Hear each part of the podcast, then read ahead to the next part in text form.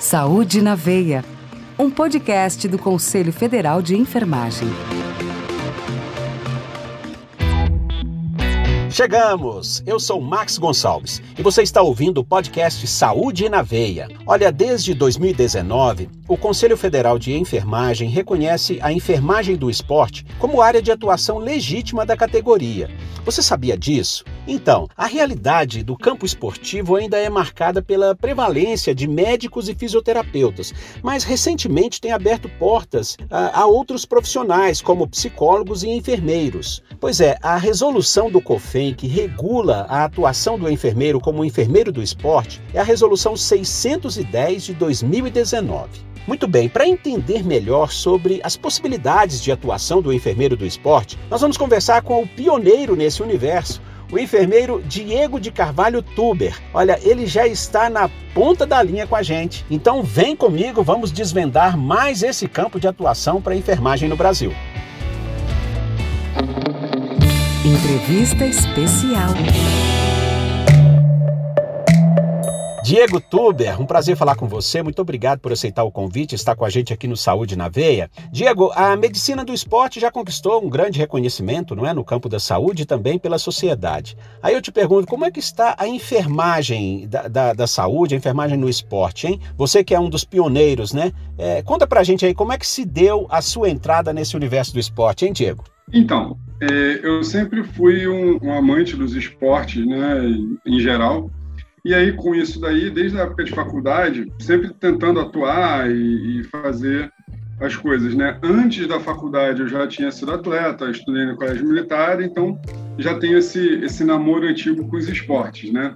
E aí, consequentemente, quando eu estava na faculdade, eu tive a oportunidade de, de trabalhar nos Jogos Mundiais de Cadeira de Rodas Amputados, no ano de 2005. E aí, foi aí que foi o, o boom como enfermeiro e como é, trabalhando dentro dos esportes.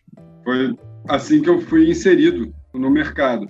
E verifiquei também, né, quando, quando participei desses jogos, lá em 2005, que haviam poucos enfermeiros ali. Para falar a verdade, é, não eram poucos, eram quase nenhum. Tínhamos dois apenas e não estavam trabalhando como enfermeiros, estavam trabalhando como ou massagistas ou como outra função não qualificada para a área de enfermagem.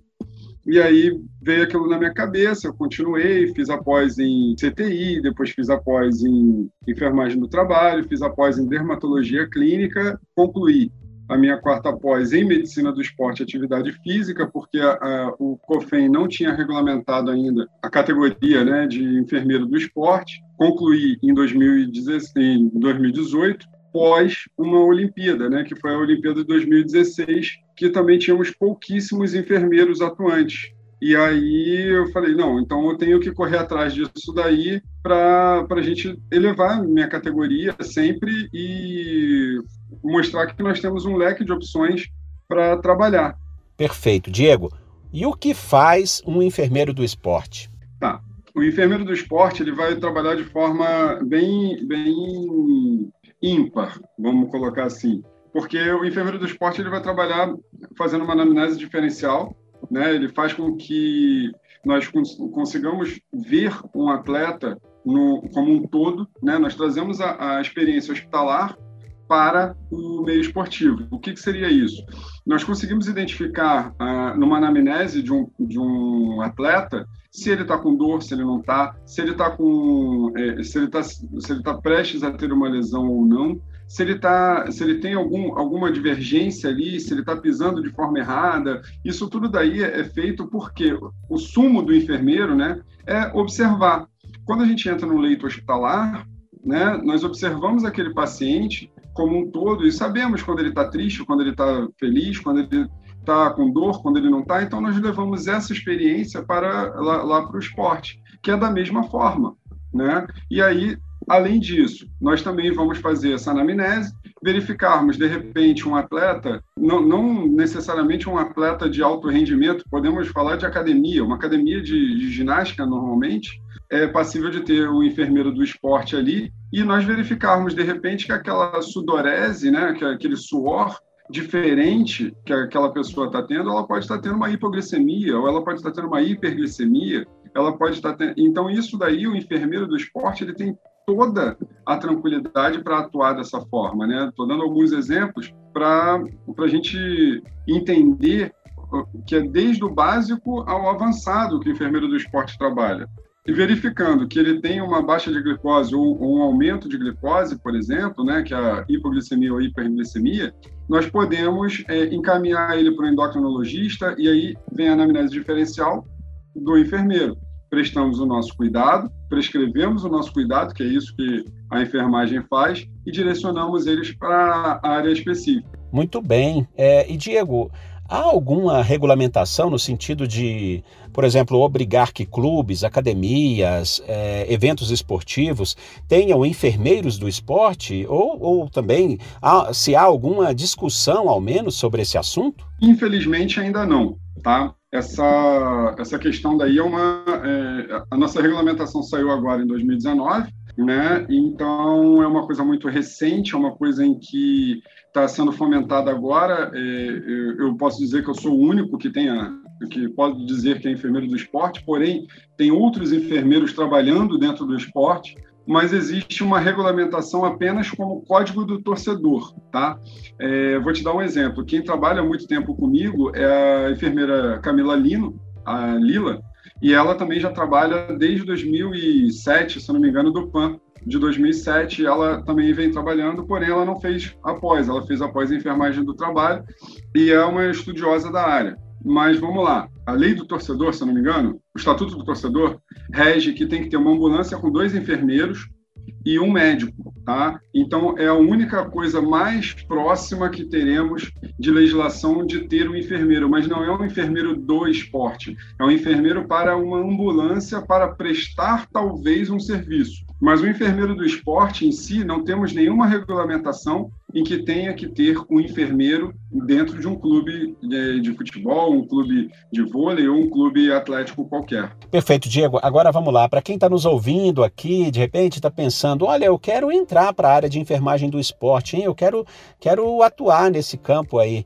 Muito bem, Diego. Quais são os caminhos, hein? Nós temos, por exemplo, pós-graduações para qualificar, cursos. O que, que, você pode nos dizer? Então, é, ainda não tem a pós-graduação. A gente estava querendo a chancela, principalmente do COFEM, para fazermos a nossa pós-graduação, mas a pós já está pronta, tá? E só realmente não foi ao ar né? Não, não foi, não foi para mídia ou algo do gênero assim, porque estamos no meio de uma pandemia. E como a área de enfermagem do esporte é uma área que você vai ter que ter muito contato, vai ter que ter é, muita dinâmica de atendimento, os protocolos e tudo mais, você tem, tem que fazer presencial. Não seria legal a gente fazer uma pós-graduação de forma remota. Então, tem muita APH, né, que é atendimento pré-hospitalar, é, tem protocolo de, de TCE, né, que é, trauma, é, trauma crânioencefálico, tem, tem muitos protocolos relacionados e atendimentos diretos e indiretos, atendimento ao público, atendimento a, a, atletas em si. Então, assim, são muitas coisas é, que são feitas em que não tem como fazermos de forma remota. A gente pode dar teoria de forma remota, mas, é, assim, no nosso ponto de vista, que quem está produzindo essa pós Sou eu, a enfermeira Camila Lino e o enfermeiro Elisângelo Silva, que é, lá de, eh, que é aí de Brasília, né, por sinal. A gente está tá tentando fazer da melhor forma possível e quando acabar a pandemia, aí sim vamos lançar essa pós.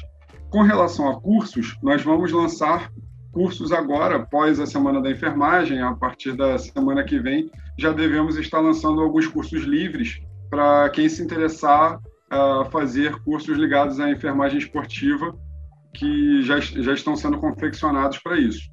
Diego, e durante a pandemia, hein? Que impactos o coronavírus e a crise sanitária trouxeram para o mundo dos esportes? Bom, bem, bem interessante a sua pergunta. E o enfermeiro do esporte ele vai atuar de forma direta e indiretamente com isso daí, sim. Porque eu consegui, durante essa pandemia, nós, ah, nós enfermeiros ganhamos uma, ganhamos uma notoriedade assim avassaladora, né? Vamos botar assim, né? Porque todo mundo conheceu o que é o enfermeiro ou reconheceu o que é o enfermeiro na área hospitalar.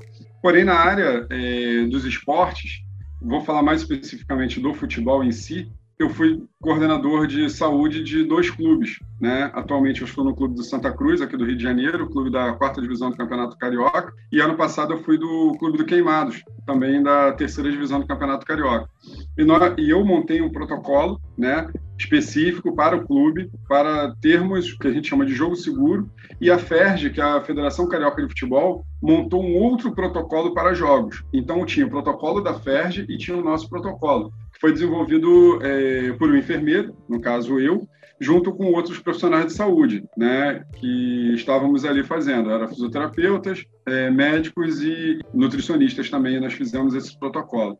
O impacto foi um impacto bem, bem importante, né, porque tinham atletas que não podiam ser atendidos ao mesmo tempo, é, os atletas tinham que fazer exames é, frequentemente e tudo mais. Eu também atuei dentro do jiu-jitsu, né, junto com a Federação é, Jiu-Jitsu Desportivo do Rio de Janeiro e da Federação Brasileira de Jiu-Jitsu Desportivo. E também fizemos um protocolo específico para eles, fazendo com que os lutadores é, tivessem é, usassem a máscara o tempo todo, fizessem o tempo todo as lutas e não não ficassem é, fazendo outras atividades e não, não poderiam trocar é, de kimono, não poderiam ficar trocando é, água ou alimentos ou coisas do gênero para diminuir ao máximo a situação de, de proliferação viral. Então isso daí também foi um impacto muito grande. E além de tudo, a gente não tem o público, né, que é uma é, é, é, sempre um ponto alto de qualquer evento, de qualquer situação ligada ao esporte, é você ter o público ali perto de você. Infelizmente, não é o momento ainda, né? Infelizmente, não temos a presença do público, o que facilita o nosso trabalho e ao mesmo tempo dificulta, porque não temos não, não termos o, o calor humano é sempre mais complicado. Pois é, a pandemia, a pandemia está aí em todos os campos, né, Diego?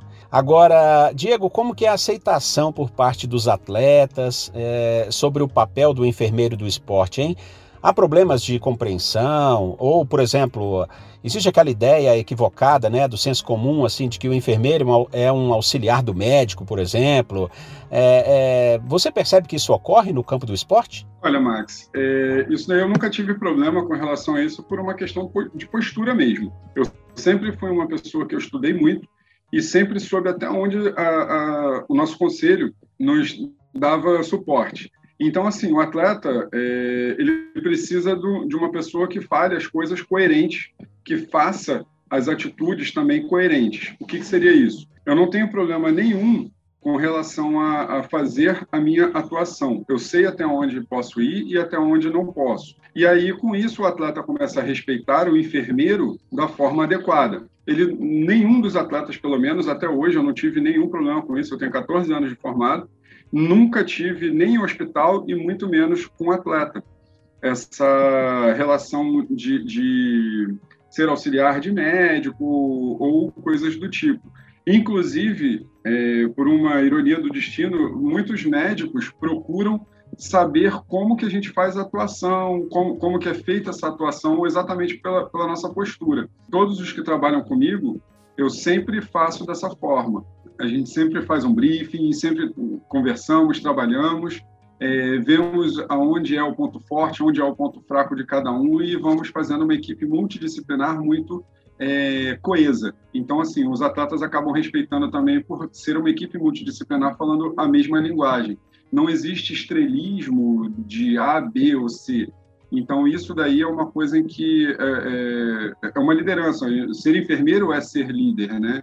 Então, essa liderança daí a gente exerce sempre da, da melhor forma possível, agregando conhecimento e sempre sabendo os limites no qual podemos atuar. Perfeito. O olhar multidisciplinar é um dos grandes avanços no campo da saúde, né, Diego? É, e olhar para o paciente como uma pessoa e não como portador de uma doença, ou é, que o problema de saúde, enfim, é, é prevalece sobre a pessoa. É, esse olhar multidisciplinar e humanizado é fundamental, não é? Exatamente, porque assim, é, o enfermeiro, eu vou falar pela, pela, minha classe, né? O enfermeiro que pensa que, por exemplo, o, o, enfermeiro do esporte ele vai atuar muito na prevenção e na cura de uma lesão, né? seja ela uma lesão cirúrgica, seja ela uma lesão muscular ou, ou qualquer tipo de lesão que, que venha a acontecer. Se eu enxergar apenas aquela lesão, por exemplo, um atleta tem uma lesão muscular durante um jogo, se eu enxergar somente aquela lesão, cara, eu estou atuando de forma errada. Eu não tenho que pensar só naquela lesão, eu tenho que pensar num todo. Aquilo dali não é só uma lesão, não é só um, entre aspas, um machucado. Aquilo ali não. Eu tenho que ver o atleta como um todo. O que está acontecendo? Se esse atleta se alimentou, se ele não se alimentou, se esse atleta acordou cedo, se ele está passando por alguma dificuldade em casa, se não está. Isso tudo faz parte da nossa profissão. Eu não posso somente ver uma lesão. Eu não posso somente ver é, é, aquele ponto que é o ponto de partida para é, o atendimento. Não. Eu tenho que ver aquilo dali como um todo é, é, generalista. E se for uma lesão X, Y, eu tenho que levar ao médico. Se for uma questão de falta de alimentação ou de alimentação inadequada, eu tenho que levar ao nutricionista. Se for uma questão é, psicológica, eu levo para o psicólogo. Então, a nossa equipe sempre atua dessa forma. Perfeito, Diego. Agora, para encerrar, que perspectivas de, de, perspectivas, não é? Que, que olhar para o futuro é, você tem quando você olha lá no horizonte, hein? Olha, Max, eu vejo a, o futuro da enfermagem do esporte crescendo muito, né? Uh, nós estamos ganhando essa notoriedade, né, em, dois anos que tem, tem a regulamentação pelo COFEM e temos que fazer isso daí mesmo, é, ganhar cada vez mais espaço, mostrar para a sociedade esportiva, para a sociedade em geral, em que a enfermagem esportiva está aí, é atuante, é, é necessária, não queremos roubar o espaço de ninguém, como algumas pessoas falam por aí, isso daí é, é, é, realmente uma crítica infundada. Nós temos o nosso espaço e estamos querendo agregar junto com outras profissões, como a medicina esportiva, como a fisioterapia esportiva, como a nutrição esportiva. Então, assim, a enfermagem esportiva ela tem o espaço dela, temos todo um campo de trabalho, temos toda uma situação diferenciada para atuarmos e ajudarmos a todos, não só os atletas como nosso bem maior, né, nossos atletas e para-atletas como bem maior, mas também temos que atuar também junto à equipe multidisciplinar. É, somos um membro específico da equipe multidisciplinar do, no hospital, porque não podemos ser uma equipe um membro da equipe multidisciplinar no esporte, né? Então, assim, eu, eu creio que a visão do enfermeiro do esporte é, é qualificada, nós temos todo um, um acesso a, a informações, todo um acesso ao nosso atleta, para atleta, para fazermos esse tipo de atuação diferenciada. Então, eu creio que o crescimento na pandemia já foi grande, como falamos anterior, anteriormente, como também eu creio que pós-pandemia é, a enfermagem esportiva vai decolar de vez.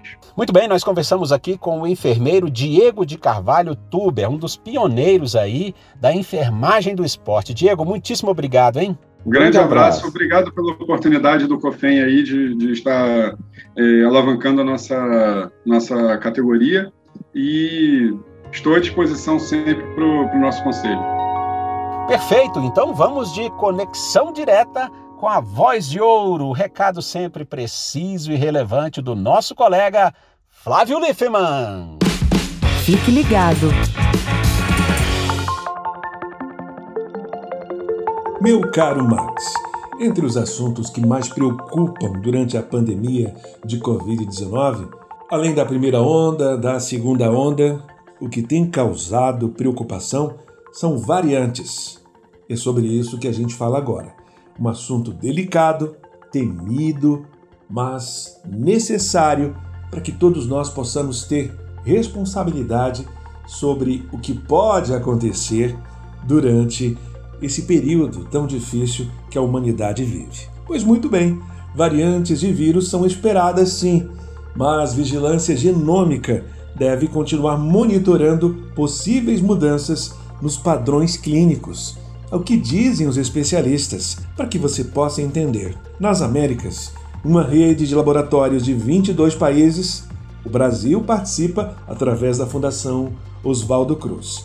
Pois muito bem, essa rede contribui para a detecção de variantes do SARS-CoV-2. Até agora, 37 países e territórios confirmaram a presença de uma ou mais das quatro variantes de maior preocupação. A vigilância genômica nas Américas deve continuar detectando qualquer aumento incomum ou inesperado de casos, aumento na letalidade, ou seja, número de mortes, ou mudança nos padrões clínicos que podem afetar as medidas de controle.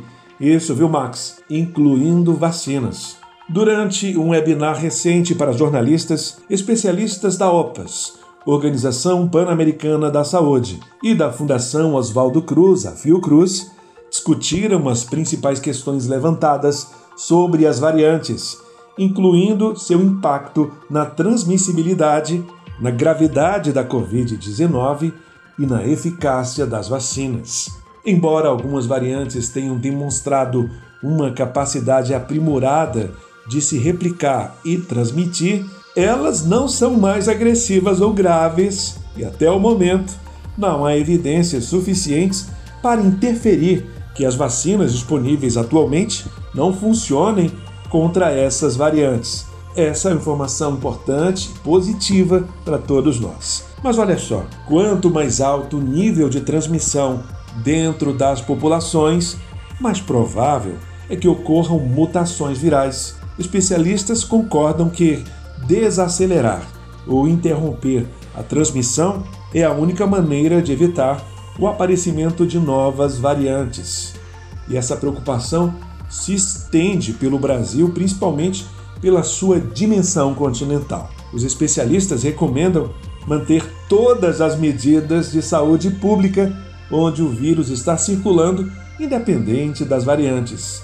Isso inclui o uso de máscaras faciais, manter o distanciamento físico de outras pessoas, evitar aglomerações, espaços lotados e fechados, abrir janelas para ventilação, higienizar as mãos e se vacinar quando os imunizantes estiverem disponíveis. Também recomendam o fortalecimento da vigilância epidemiológica e genômica para reduzir a propagação do vírus e suas possíveis mutações. Quando a pandemia de Covid-19 começou em 2020, a OPAS estabeleceu a Rede Regional de Vigilância Genômica de Covid-19 para fortalecer a capacidade de sequenciamento nos laboratórios participantes nas Américas e também para estabelecer o sequenciamento genômico de SARS-CoV-2 de rotina. A rede nas Américas foi expandida para identificar e rastrear variantes do vírus.